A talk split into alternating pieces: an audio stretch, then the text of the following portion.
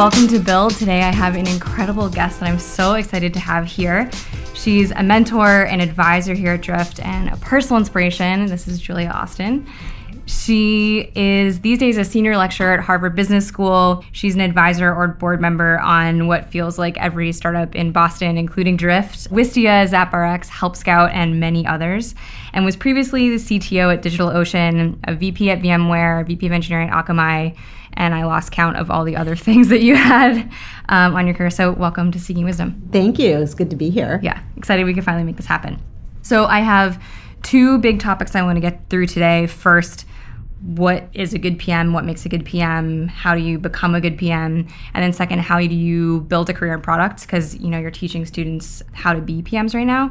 But first, I want to understand how did you go and why did you go from this career in engineering to teaching product? Yeah, sure. Great question. So, obviously, leading engineering teams and working with engineering teams, mm-hmm. you're always interacting with product people all yeah. the time. Yeah. And I would say early in my career, a lot of my roles that were not engineering, like release manager at Akamai in the early days, mm-hmm. were really product type roles, uh, figuring out requirements, talking to customers a lot mm-hmm. and understanding their needs, trying to translate technical things back to the business as far as, you know, what it took to get things done was always yeah. in my blood. So it's always something I've done. When I was CTO at DigitalOcean, I was running engineering product and marketing, by the way, which I think is actually something that's kind of important and cool and something I always wanted to do because I always mm-hmm. felt like marketing was an integral part of what we were doing with product. Mm-hmm. Everything from knowing when you're shipping things to how it's being positioned and why you're positioning it that way. And so having marketing under product or with product and engineering in the same room every day actually worked quite well. Was that because your customer was so technical? Uh, or do you think that model would work elsewhere too? Yeah, I know. I think the model would work elsewhere as well. I mean, at the end of the day, if an organization is built well, it doesn't matter who reports to whom. I have a very strong philosophy about that, and moving people around just to make things work better isn't always the answer. But in this particular case, and I think it would work anywhere, I don't think it's just in a very technical product, having marketing or product marketers very mm-hmm. close to product. Again, you build empathy just like we build empathy with our users or our, our target customers building empathy with the engineering and product team and understanding what's coming, why, what sort of the route is, mm-hmm. really can make all the difference. Right. So then, how did you get that role as a teacher?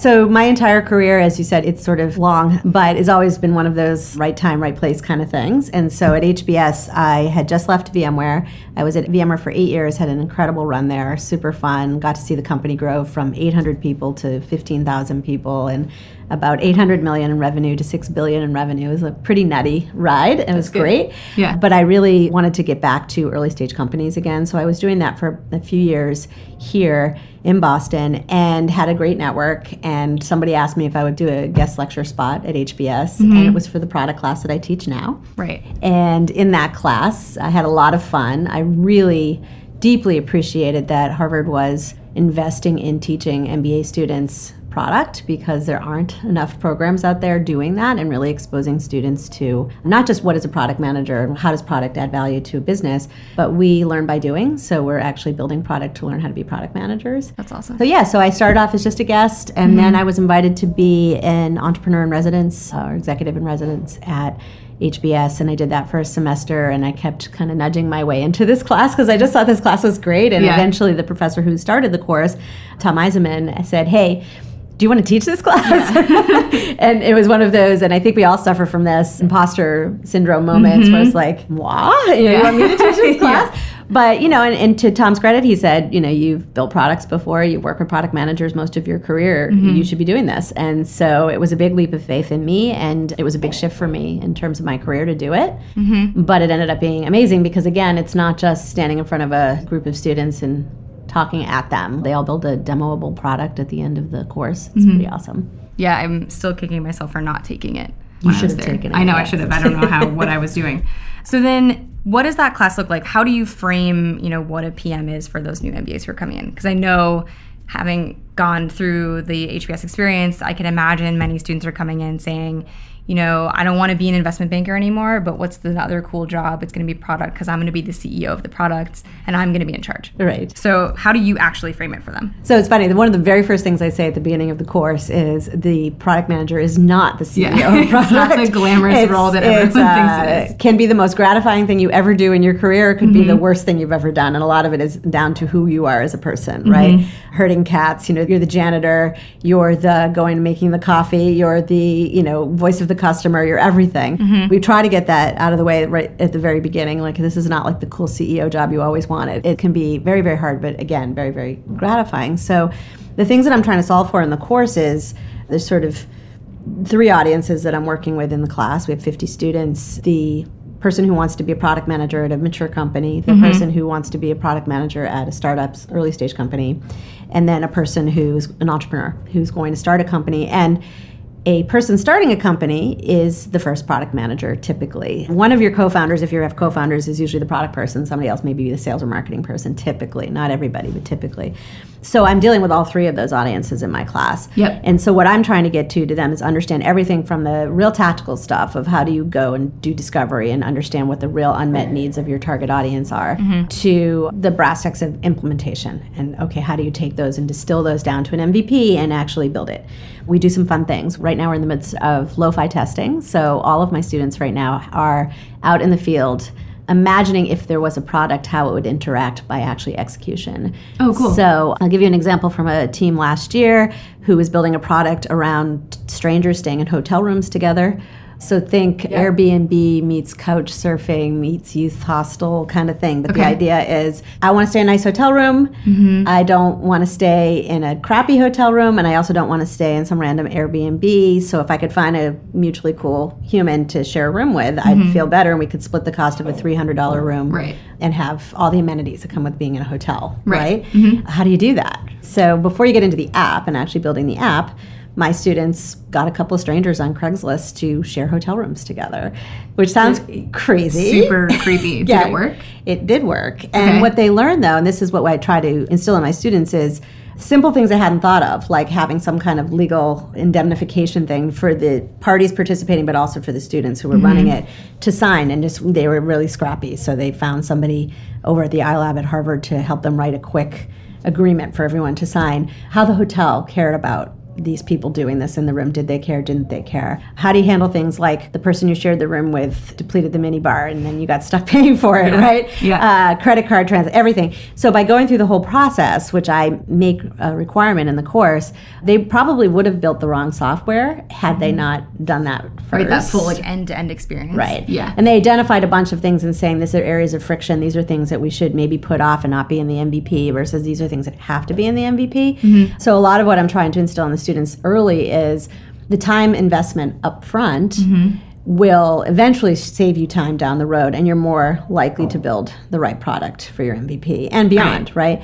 So that's a big thing that I bring into the course. And again, whether you're an entrepreneur or you're going to be a product manager at a big company, you need to know how to do that. You need to know how to imagine what it will look like, how it will flow, what types of things you might run into, what's fluff versus what's critical before you go and ask all your engineers to spin up and Right. build something. Yeah. I think that kind of problem solving is useful for any job because I just feel like being able to understand what you're trying to accomplish and exactly what it would take to get there without even having to do anything really for it yet is probably useful for everyone when they're I, solving I problems. totally agree. Yeah. So to that point, actually, it goes back to your original question about why take a product management class and what are you trying to solve for. Students in my class often realize a few things. Sometimes they realize I'm actually a product marketer, so Mm-hmm. I'm, I'm really happy that I understand what product managers do because now I know how I will work with those people. Right. Right. For an entrepreneur, they may say, okay, today this is me, but at some point I'm going to hire these people. Now I know what they're supposed to go do. Right, Which yeah. is going to be really helpful. Right. Yeah. So live it, go through it, walk through the paces, and then you'll have a better sense whether you're going to do that job or not. What is that job? Mm-hmm. Right. Right. What kinds of people have you seen be most successful as PMs? Yeah, there's a couple of characteristics I think that make a good or great PM. One is a really strong EQ, which is somebody who has strong emotional intelligence, who can context switch very quickly from working with someone who's very technical and nerdy and enjoys that, by the way. They have to like working with those types of people, Yeah. but then can switch context right away and say, okay, now I'm going to go talk to the CEO and tell them why they can't get their favorite feature in the next sprint or whatever it is. Yep. So they have to be pretty strong willed, but Okay. also have empathy for all the different players. So I think that's really, really important for a PM. I think being comfortable with a non-linear process is another Mm-hmm. thing that I see over and over again. That people who don't enjoy it are ones that really are more comfortable in a role where I know if I just follow the recipe, what should happen on the other side, that oftentimes there's ambiguity. Priorities change depending on the size and nature of the business. Mm-hmm. You have to be able to roll with that and actually enjoy it. So, the ones that I see that do the best are the ones that say, okay, this is what we thought we were building. And then we mm-hmm. tested it and we realized this isn't what we're building. So Yeah. now we're going to build this instead. And that's fun versus Yeah. the, this is so frustrating. We keep changing our mind. Yeah. It's like, that's not a good. We talk about that here sometimes as almost as no ego because I think that when you are sort of obsessed with your process and you have that linear thing and it's like, okay, these are the five steps I'm going to go through and then I know exactly what's going to happen at the end of it. And If that changes and you get frustrated and you take it personally, then it just That's can right. drive you absolutely crazy. That's right. And so it's someone who can kind of cut through the noise, who isn't in it for them to win. They're in it for getting to the right thing, ultimately Right. the customer's right thing, mm-hmm. who even have a deeper appreciation for if you're in a B2B market, customers' customers. So if you're mm-hmm. building a product, say a sales product, for example, it's not just the salesperson who's using the product, Right. but ultimately their customer and Yeah. what was the experience for them. So mm-hmm. if you're a strong product manager, you're thinking all the way through. And then the other thing you're thinking about is your company all the way through. So I'm building a product. Okay. I'll use a great example of Bevi, which is one of the companies I'm an investor and advisor in.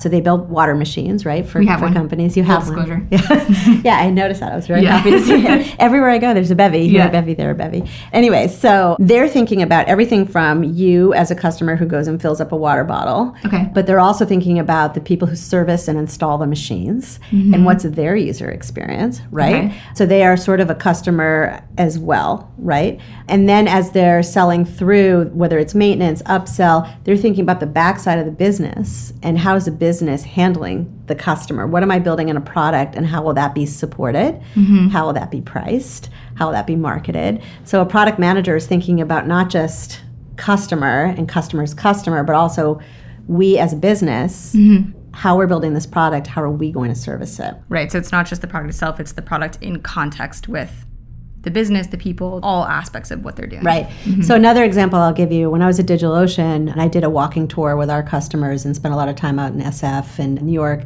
talking to customers using our product. Most customers were using some form of multi-cloud, so not just DigitalOcean, but other cloud providers. And what I kept hearing over and over again as a theme was billing. And that the other products they were using had really bad billing systems, and it was really hard to figure out what they were paying for and who mm-hmm. was using. If they were a VP of engineering with lots of managers working for them who were Yep. using and consuming cloud product, they couldn't understand who was using what. It was a mess. I came back as sort of the CTO, but with owning product, and went to my product managers and said, "We will not suck at billing." And from the website to the bill, our product will be amazing. So it wasn't just spinning up a droplet, which was our virtual machine, and having a great user experience at low cost for an end user. Was also, and when they get the bill, they're going to love us still. Right. So great product managers are thinking all the way through the life cycle, and mm-hmm. they're thinking about support and how is it to support the product, and how easy is it to make a change on the fly if it's not going to bother engineering, and they're thinking about all the things, not just mm-hmm. is it a pretty UI. Okay. So they need strong EQ, they need to be comfortable with ambiguity and nonlinear processes. They have to be able to think all the way through the full life cycle. That's the three things. I think that's the primary things, right? Can you teach people how to have a better EQ or is that just out of the box? Yeah, so uh, that's a good question. So, no, the answer is you can't teach it. A lot of it, I, I believe, my own beliefs, is you can get better at certain things that you're falling short on, Yep. right? If you're not an extrovert, but your job requires you to talk to customers, you may figure out ways through coaching and others to get more comfortable talking to customers. Yep. If you're a linear thinker and ambiguity is just not in your blood, it's really hard to change that. Yeah. On the EQ side, though, the only thing I will say is it still depends on the type of product you're building and company you work for. Mm-hmm. So I'll give an example. I had a student who more of a quiet person, mm-hmm. not very extroverted, very strong technical background, undergraduate degree in mechanical engineering, and didn't sort of, from the stereotypical PM side, didn't really come off as someone who I would say is the typical PM. Okay. Found a fantastic job working for a company that really services people in manufacturing and very technical engineering types. Mm-hmm. Completely credible, can talk the talk with those people. Right. People who are building the product on the back end get it.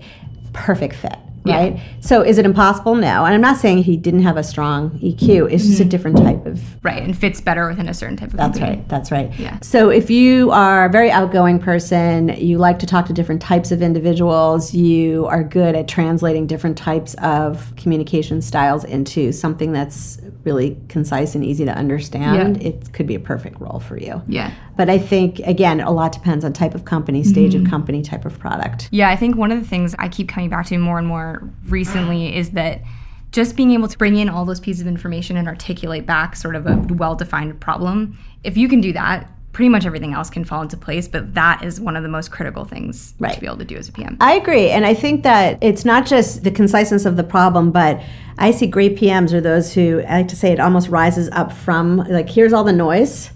But if we look at this, this is the thing. And this is what my students have those moments now where they're like, we need this, we need this, we need this. And I say, really? Do you need all of that? And they mm-hmm. look back and they're like, but this is the thing they kept talking about over and over again. Mm-hmm. And that holding on to the, then let's do that. Right. Right. And then that will build around that. Right. Mm-hmm. There's this fear from some, and I think these are the less good PMs, are Yeah. the ones that like we have to throw everything in. Let's throw everything in. We have engineering dedicated to this. Let's make sure we all get it in because that way we've satisfied everybody's needs. Right. Or they're working through their sort of like itemized backlog and it's like, well, it's on the list, but it's down there and we Right. can't do it yet. Right. And then you ask the question of, okay, so but it's been on that backlog now for months. Mm-hmm. Do you really need it? Right. Right. And great PMs will ponder or put it forward and say, listen, we've put it off this long. We don't need it. Customers are mm-hmm. not begging for it. We're not mm-hmm. dying. There's no impact to revenue or whatever it is. We're good. Right.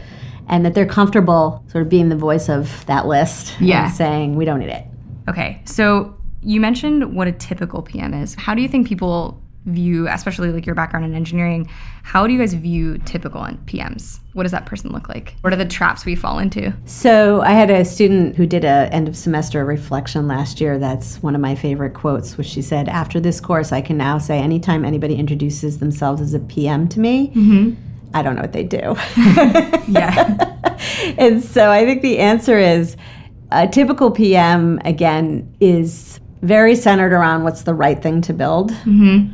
And much more, again, the what, not the how. Right. right? So mm-hmm. they are respectful, even if they're former engineers, they know enough to understand what the engineer is saying, but they're not mm-hmm. stepping on toes and questioning or whatever. Yeah, The typical product manager is comfortable floating, is comfortable knowing they're wearing different hats. A lot of the day is context switching and moving around mm-hmm. and being comfortable that the world is moving around them sometimes while they're committing to something. I think that's an important one to call out by the mm-hmm. way. So Yeah. So what does that mean? so there's one thing if you're a PM. So if you say the day in the life of a PM Yeah. at a mid-sized company could be, and you're doing this, you can tell me if this is what you do.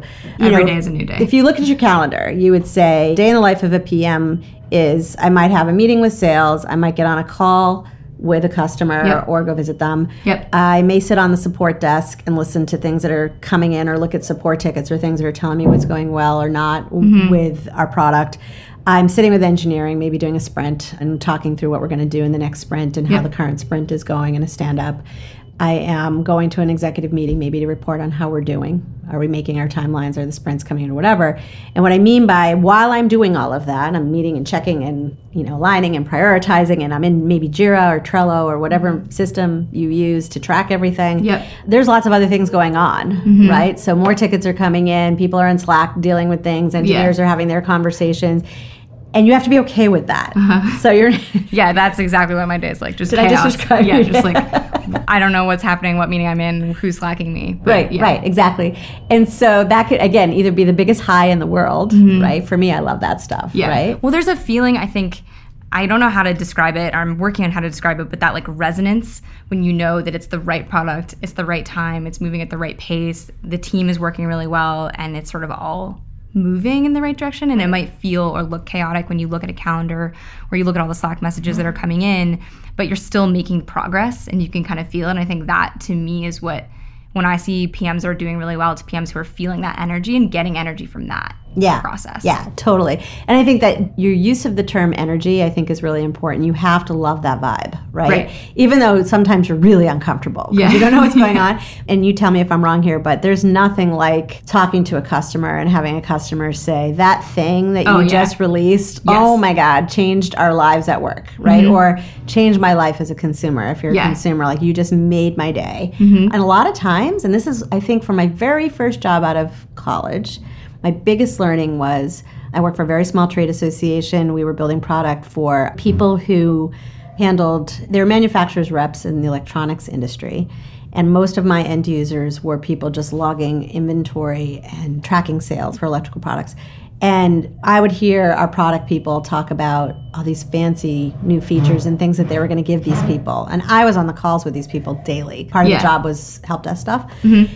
And I would say, you know what they want? They just want the product description field to be like from 10 characters to 25, right? Imagine electrical wire where everything is the same except for the color is blue or it's red Right. or whatever. And they couldn't fit that in. And my biggest takeaway, I mean, this is decades ago, Mm-hmm. first job out of college, was you don't have to build the fancy things all the time. Mm-hmm. Sometimes it's the most basic Yep. fundamental thing where the user is saying, You get me. This is what I do every day. And it wasn't hard to even build. And that we forget that, right? Yeah. So great product managers are always balancing that. They're balancing Yeah. that we got to do something cool. They're sort of paying attention to what the competitors are doing if they're out there, but not being driven by that. Right. That's the biggest downfall, right? Like we have to mm-hmm. build this because they just built that, Right. right? Don't ever do that thinking of innovative, cool new things, not always what the customer's asking for. When I was at VMware, we kept releasing things that no one had ever asked for, but our intuition was when we build it, they will love it. We were lucky that that happened. Yep. If we build it, they will Right. come. Doesn't always Right. happen. But we were making sure every time we released something, we had just the basic fundamental things that were just helping people get through the day. Yeah. And that matters. And as a PM, when you say, like, we just made them happy because we changed a description field, which back then that was hard to do. Yeah. because that's how old I am.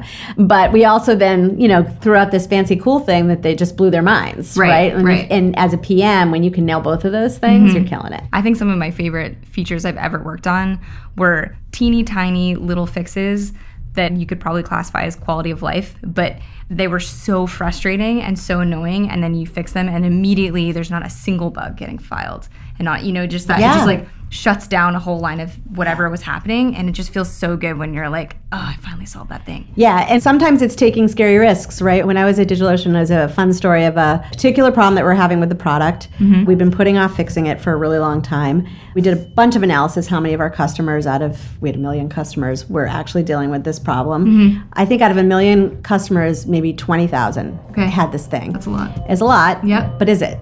20,000 out of about a million customers would be impacted. And my guess was maybe about 100 of those would really care. And it was a big leap of faith, but we did analysis. I had a very heated conversation with the co founders on, mm-hmm. like, here's what my gut tells me. I don't think we're going to go out of business if we make this change. Okay. I think we should make this change. We heard from 70 customers out of 20,000. Mostly they just wanted to understand the change. Yep. Mm-hmm. Why did you do this? And how did this impact us? We had already prepared, and this is part of the product manager's job. We had prepared, uh, here's what we'll say if they call, if they email, if they Mm-hmm. Yep. tweet. Yep. It's part of your job. And we were ready for it, and all of them were satisfied, and it was really not a big deal. But part of being a great product manager is saying, I have to take a risk because at the bigger scale for the business, this is important for us to do. It was a big enough impact that it had to be fixed. And we Mm-hmm. Had a plan for how we would deal with it with our customers, and we rolled with it. And it's hard, especially if you've got founders like yelling at you saying, We can't make this change. yeah, yeah. And I'm sure that never happens here. No comments on that. No. but I think, again, what makes a great product manager is someone who says, I know this is the right thing to do And can make the call. and can make the call. Yeah. That's right. Okay, so I want to switch gears just a little bit. Now that we know what makes a good PM, how do you get that first PM job? I get that question all the time, and obviously you're teaching classes of new PMs. What is your advice to them on how to actually get in the door? Right. So the tricky thing about getting a PM job is it's a catch 22, right? So I equate it to my daughter wanted to be a barista, but no one would hire her to be a barista. She's like, how do I become a barista? You have to be a barista to become a barista? Right. Yeah. Okay. like, know, how do I do that? And so Yeah. I, it's a similar thing where I said you got to go find someone who's willing to give you an apprenticeship and Mm-hmm. teach you how to make coffee, maybe for free, and then uh, at some point you'll actually be a barista. So it's similar with PM in that I think there's sort of two avenues. One is it might mean you step down a rung from where you were before to be scrappy and say, Yeah. I'll be an associate PM or I will be a program manager in a product management group. Yep. But also be very transparent you're doing that. So you don't want to get stuck, right? So it's very fair to say to someone, hey, give me a shot. I think I'd be good at this.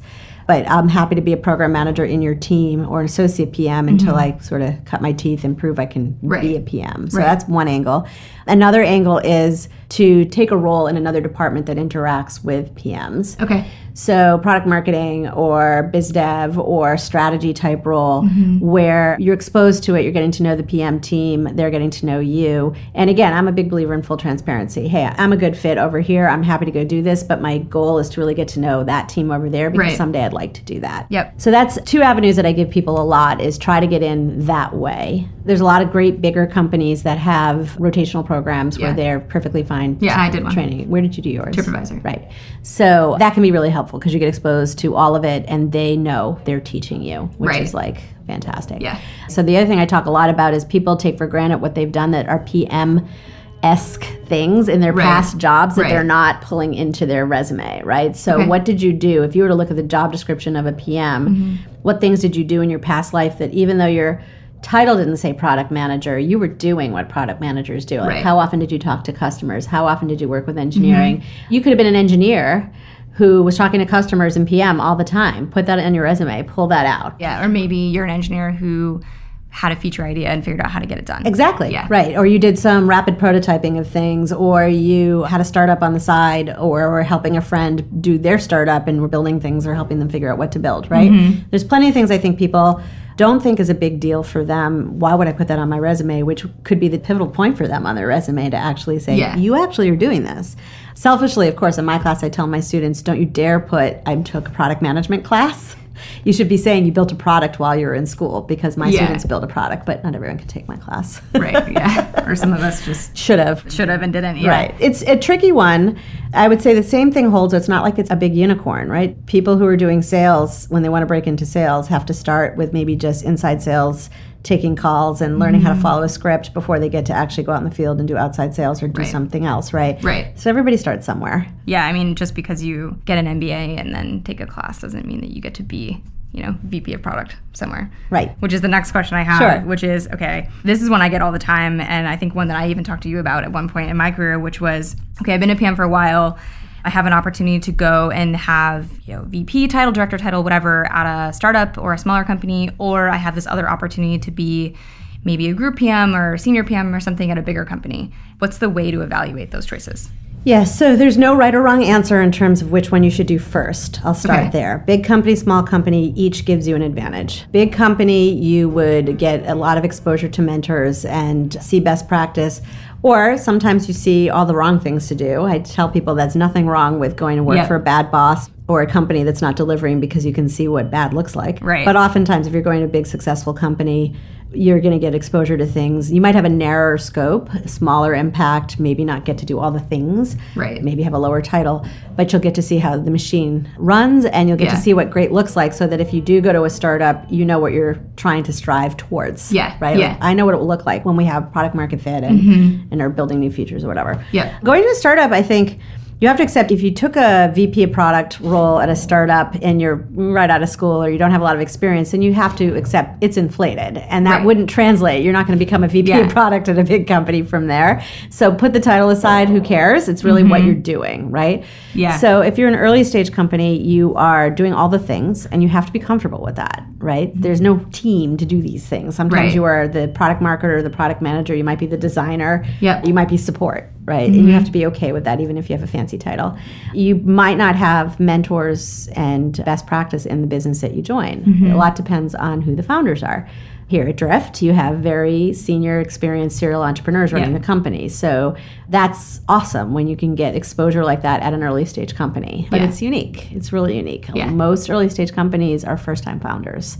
And so you have to be prepared to get mentors, find people to advise you outside the business. Mm-hmm. So I recommend to anybody who's taking a PM job for the first time in a startup, go get your network squared mm-hmm. away. Figure out who you're going to call upon. I do that a lot with my students who are in those jobs where we do coffees once a month and just talk about what we're challenging. You know, we've done this, right? Yep. So, what's challenging, what's hard, how are you learning, where are you getting access to resources, Mm-hmm. whatever it is, it's critical. Yeah, just being able to talk to someone who's in the same type of role that you're in at a different company is amazing. Yeah. Because all of a sudden, you know, is this normal? Is this not normal? How are you handling this problem? Or do they have a problem you've never even heard of before? Right. Yeah, that's been Right, and that's really important, right? If you're first time PM at a startup for the first time, you don't know what normal is. Right. Mm-hmm. Right? It's really fun for me when I've been at startups where sometimes I hear things and I look at whomever the role is, not Yeah, even just PM, I'm like, you know, this is normal, right? Like, this is how it works here. Right? Until you get to this stage, that's just the way it's going to be. Yeah. Versus, what do you mean you're doing that? Like, that should not be happening here. What Right. dysfunction's going on? Or where's the person who does this? So we don't have that person. Oh, well, let's Mm-hmm. Yeah. go figure that out, right? Yeah. So I think you're right. I think finding that cohort of whether it's peers, mentors, whatever, I think is Mm-hmm. really important. And I think that ability to, I guess there's a couple things. One is if you're going to an early stage company, it's both the thrill of we get to just do a bunch of crazy things and it's like blue sky and Yeah. I don't know and that can be really crazy and who knows what the product's going to look like in a year. That can be fun or that can be scary and daunting. Again, it Mm-hmm. Yep. goes back to who you are as a person and what gets you excited. If you go to a big company, it could be very structured. We know exactly where we're going. We have a roadmap. We know what we need to deliver by the end of the year. Could feel secure and really nice. Oh, good. I don't have to worry about that stress. Within the year, we may make a few changes or shifts, but overall, I know where we're going and what we're trying to do. That could be great and very comforting and gives you the ability to hone your skills without the stress. Yeah. But it could feel very slow. It could feel very process heavy. Depends, again, on who you are. Mm-hmm. Right. So I always tell people there's no right or wrong. Both are fun. I've done both. Both are great. It's just what are you trying to get out of each? The question I get a lot is what should I do first? So Mm-hmm. Okay. if I'm right out of grad school or college and this is what I want to break into, where should I go? So sadly, I don't have an answer in terms of this one first. Yeah. It's, it again depends. The way I view it is if you've started at a big company, what you're bringing to a startup can be some structure, some experience, some, again, view of what it looks like at scale, mm-hmm. which can be super helpful. Yep. You can also bring in other talented people that you've met in your network. There's a lot of advantages of going big company to small, so starting there. The risk you can run is if you're in big companies for too long. So I'm, you know, at a startup looking at your resume and I see every company you've been at for the last 10 years are these massive companies. And then I immediately ask, how are you going to be able to handle the environment of a startup? Right. Yeah. And very few people can. Some people say, This is amazing. I was working really entrepreneurially in my current company. So even though I was a big company, I mean, I ran innovation at VMware. and We were just cranking out startups all the time. Right. So it's very comfortable for me to go back into startup land. Mm-hmm. But not everybody can handle that. And definitely on your resume, anything you can call out if you've been serial big company Yep. to say, But I'm scrappy and I can do this. Right. That can be great. So it's only a negative, I think, if it's been a long trajectory where Right. you've been only big co most of your career. That would be very hard. But otherwise, one big company, but doing entrepreneurial things in a big company can Mm-hmm. be an advantage. Flip side, if you go to a startup, a big company could look at you and say, you don't know how to work at scale. Yeah. Or you don't know how to deal with process, or you're going to be impatient, or Right. whatever. Yeah, or you're even going to have trouble navigating the sort of subtext of a big company that's not as obvious as it might be at a startup. Right, politics, lots of mm-hmm. other things, right, that you have to deal with. The other side, though, is I've been at big companies hiring people from startups and say they're scrappy. They're not going to expect an entire team to do something. They're going to do it all themselves, right? When you come from a big company, it's like, oh, I Right. have people who did that. Right. Well, that would be you at this Right. company, Yeah. right?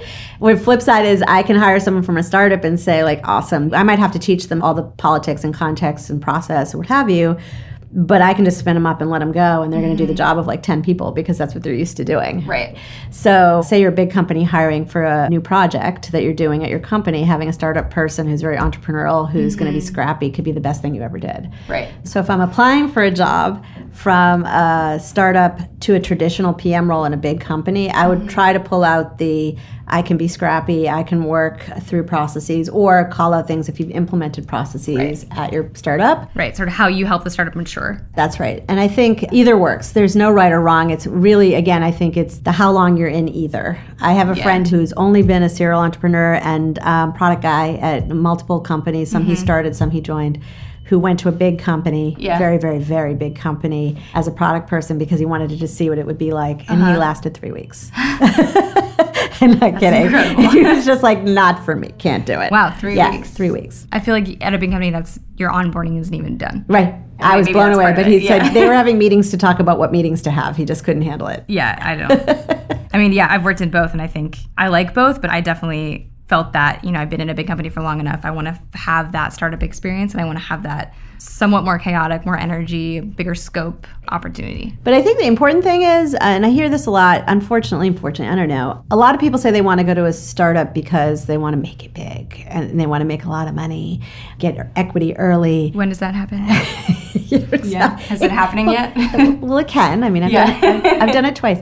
But that was, again, luck, like absolute luck and Yeah. timing, right? I've had a couple people reach out to me and saying, "Oh, I'm evaluating a startup role and I'm evaluating my equity grant and you know, this company is offering me this and I have this over here and you know, they haven't even launched their product yet." And it's like, which lottery ticket do you like better? I don't know. How could you possibly evaluate that? I don't know. So that's part of it too, is thinking about when you're joining a startup as a product manager, your job is really fundamental to whether that business is really going to get product market fit. And it could be the best thing that ever happened to you, Mm-hmm. right? If money is important to you. But that's not why you're there. Right. You're there because you're getting to take a blank canvas and actually build something from scratch and feel proud of the work you created. Yeah. That will happen in a big company too, but in a big company, again, structure, process, fixed salary, equity won't be worth as much. So we've learned what makes a good PM with EQ and comfort with ambiguity and being able to understand your place in the life cycle, how to evaluate, you know, a startup versus a mature company, how to get your first PM job. But if you could give everyone who's listening just a couple of pieces of advice if they're interested in product, what would you tell them? So if you're interested in product and you haven't done a product role mm-hmm. before, go meet product managers. Okay. The wonderful thing is there's so many great groups now. It's very trendy. So almost every major city has mm-hmm. some kind of people in product group, right? Yep. There's the Mind the Product Slack group, which I love. And they have a city by city channel. They have women in product. They mm-hmm. have just people who are doing research. If you want to talk about research, Yep.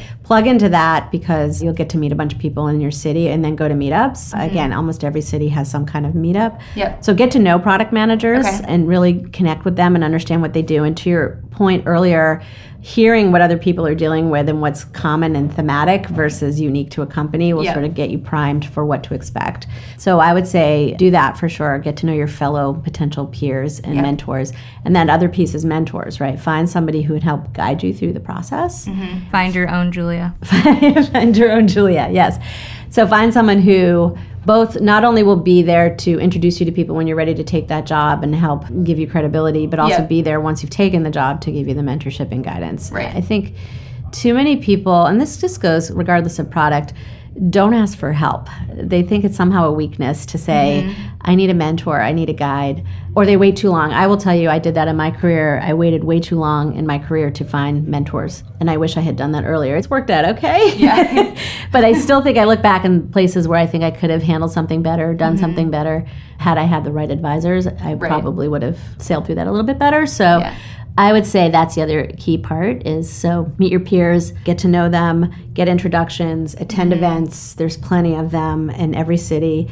And then be willing to take risks that might mean you're going to change compensation or title. Mm-hmm. Almost every job that I have taken in my career, I've stepped down to step up. Yep. True story. Yeah. So if I look at my resume right now, all of them involve me going into something that gave me either less responsibility or less money or less title. Yep. But at the end of the day, I knew I was trying to learn something I hadn't done before mm-hmm. and was willing to take that risk. And it paid off because I knew I could do the job. I just Yeah. needed to just take the chance, Yeah. you know, and they were willing to take the chance on me. Yeah, I think optimizing for where you're going to learn the most to me has been the best thing I've ever done each time I've made a choice in my career because I think if you can do that, the success, the titles will follow. hundred percent. I mean, I, I have seen it. I've lived it. Mm-hmm. I think people who are driven by title, honestly, I get totally turned off if somebody's applying a job and they're negotiating title with me. And I think, do you care about what you're going to actually do? Because Right. that's what I care about, Right. right? Yeah. And I've seen it again, personal experience. Every job I've taken,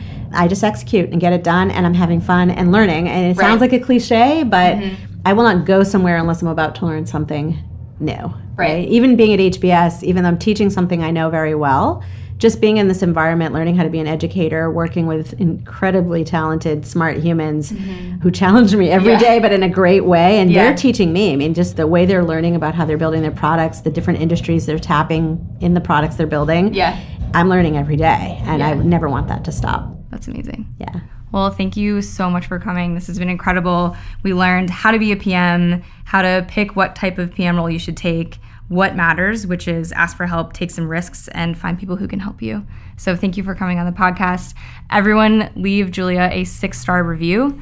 Give her a shout out. I need more six star reviews. DG and DC are getting too many of them. Right on. Yeah. All right. And let me know what you think at maggie at drift.com. Thanks.